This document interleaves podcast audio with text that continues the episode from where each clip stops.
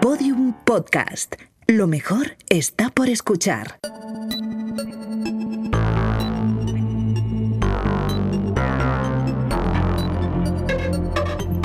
La redada.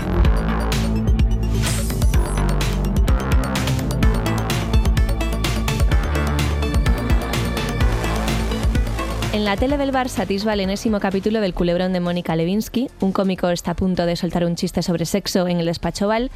Los hombres trajeados de la barra discuten lo último del presidente Bill Clinton mientras suena What is Love. What is love? Baby, don't hurt me. Don't hurt me. Uno saca el móvil del bolsillo y lo sujeta con ambas manos, le quita la tapa, tira de la antena y habla. Hemos viajado en el tiempo, estamos en los 90. Es posible que hayas visto una imagen similar últimamente en alguna serie y para hablarnos de ello está aquí Eneco Ruiz Jiménez de quinta temporada del país. Pues sí, la verdad es que es muy curioso porque sin hacer mucho ruido, la última década del siglo XX se ha convertido como en algo bastante habitual en la ficción, pero muy distinto a la de los 80, que Mm. era muy nostálgica, con mucha ciencia ficción, ET, los Goonies.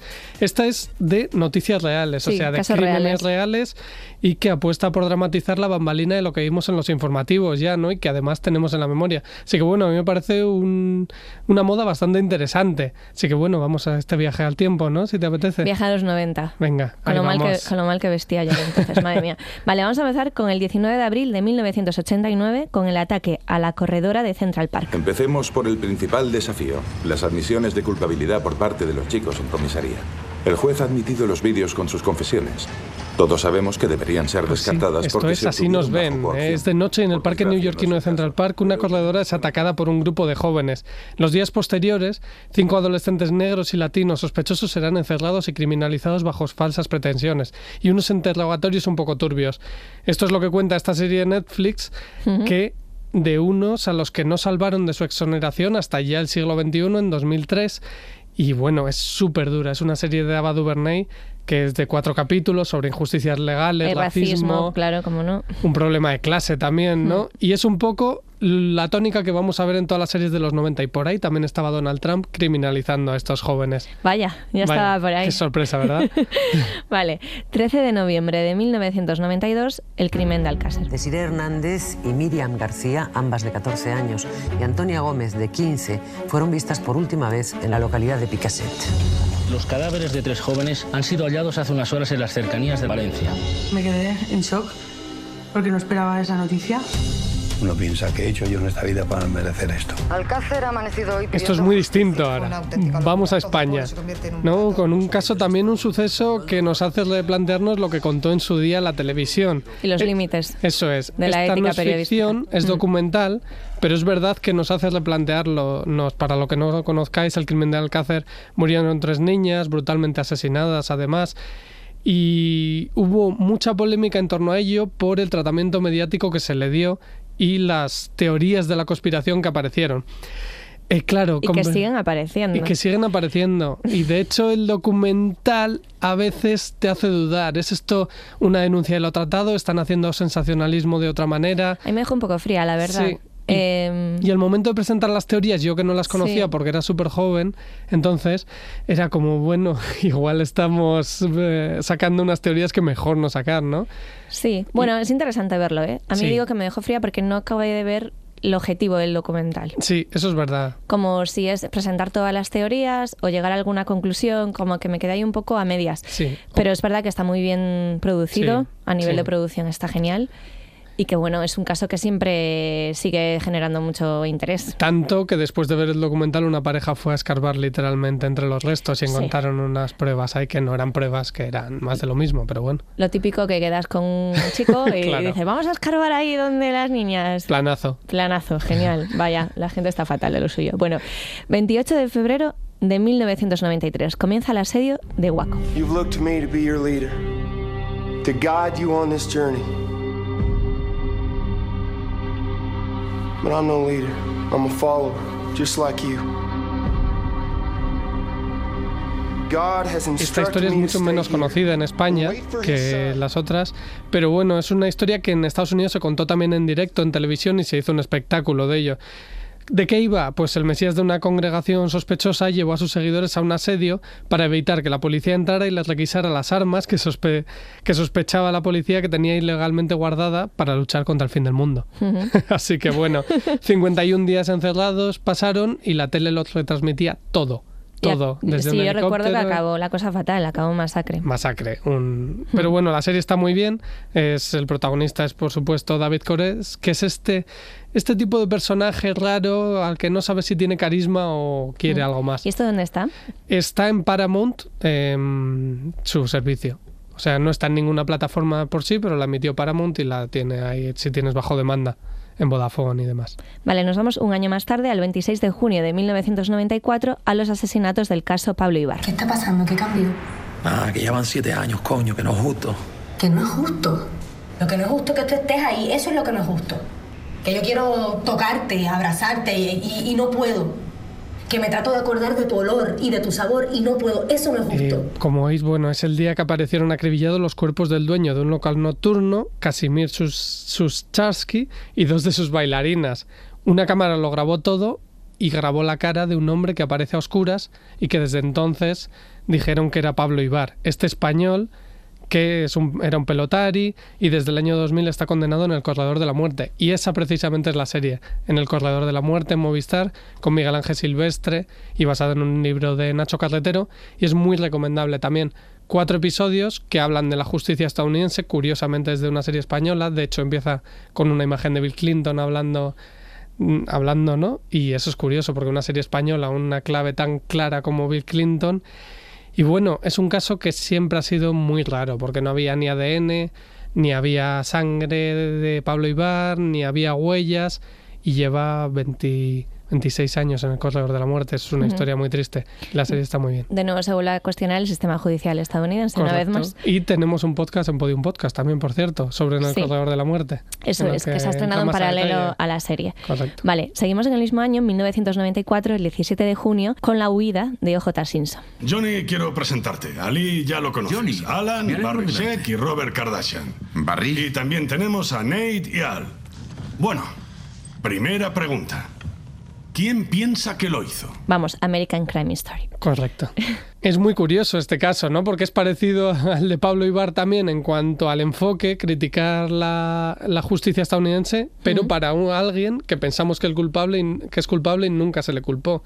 Es curiosa esta persecución porque CNN retransmitía en directo la, persión- la persecución del Bronco por Sí. las carreteras de Los Ángeles y es una imagen casi icónica. Era una estrella del fútbol americano que de repente supuestamente había asesinado a su mujer. Nunca se le culpó, pero es verdad que apareció todo un debate racial y sobre las info, info entertainment este que aparecía entonces, en el que los informativos poco a poco se fueron convirtiendo en más entertainment que info. Qué informativos. Sí, sí. Y lo acabó informa, eh, contando todo y American Crime Story lo que hace muy bien es entrar en estas bambalinas y criticar la versión que dimos entonces, que parecía que de- decíamos que los abogados, sobre todo la mujer, era la mala o la tonta, la inepta. Y ahora se replantea todo. Dice, las noticias contaban esto, pero luego detrás había otra historia. Y la verdad que a mí ese replantearnos nuestro pasado creo que es muy importante en el tiempo en el que vivimos. Esto estaba en Netflix, ¿no? Está en Netflix, correcto. La primera temporada y la segunda. Y la segunda, que bueno, que allá vamos, ¿no? El 15 de junio de, de julio, perdón, de 1997, al asesinato de Gianni Versace.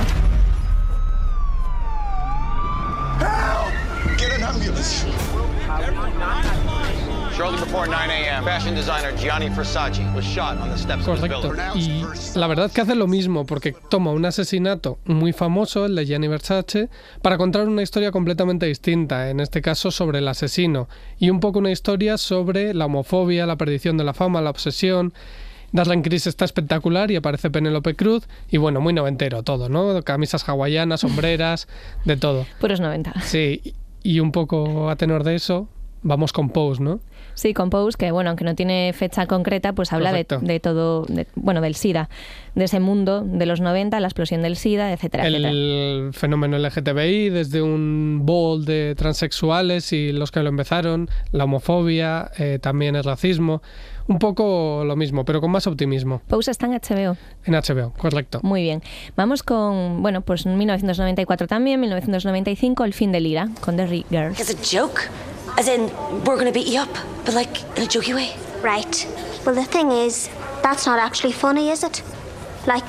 Muy curiosa esta porque otra vez volvemos al optimismo desde un punto como por detrás, ¿no? Es sobre el fin del ira, pero en realidad no. Es una comedia juvenil sobre unas chicas que viven en Irlanda del Norte y de repente como fondo, Como fondo aparece aparece el eso, ira, claro. aparece un atentado, el Sí, final. como un niño que creció en el contexto de ETA, pues igual. Eso es, eso es. A mí, yo, a mí me recuerda mucho porque yo crecí en el País Vasco en estos 90 Anda, y claro. entonces, claro, de repente te cortaban una calle porque había una bomba o tenías que salir de clase porque había un aviso de bomba, pero para ti era algo normal, era como de Sí, fondo. era el contexto en el que vivías y ya está. Claro, no le dabas más importancia y eso me recordó mucho a eso. Está en Netflix. Está en Netflix muy bien. 3 de abril de 1996, la captura de Anna Bomber.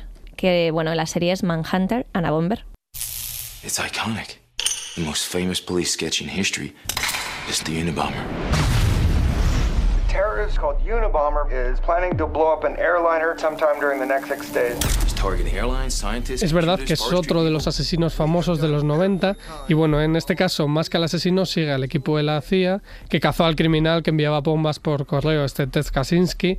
La serie está en Netflix y es una continuación, una especie de continuación al equipo del FBI que vemos en Mindhunter también. Ujú. Y de hecho, en la segunda temporada, que cambian de caso, pero van a seguir en los 90 con la historia del lobo solitario que puso las bombas en los Juegos Esta Olímpicos segunda de Atlanta. temporada, ¿cuándo viene?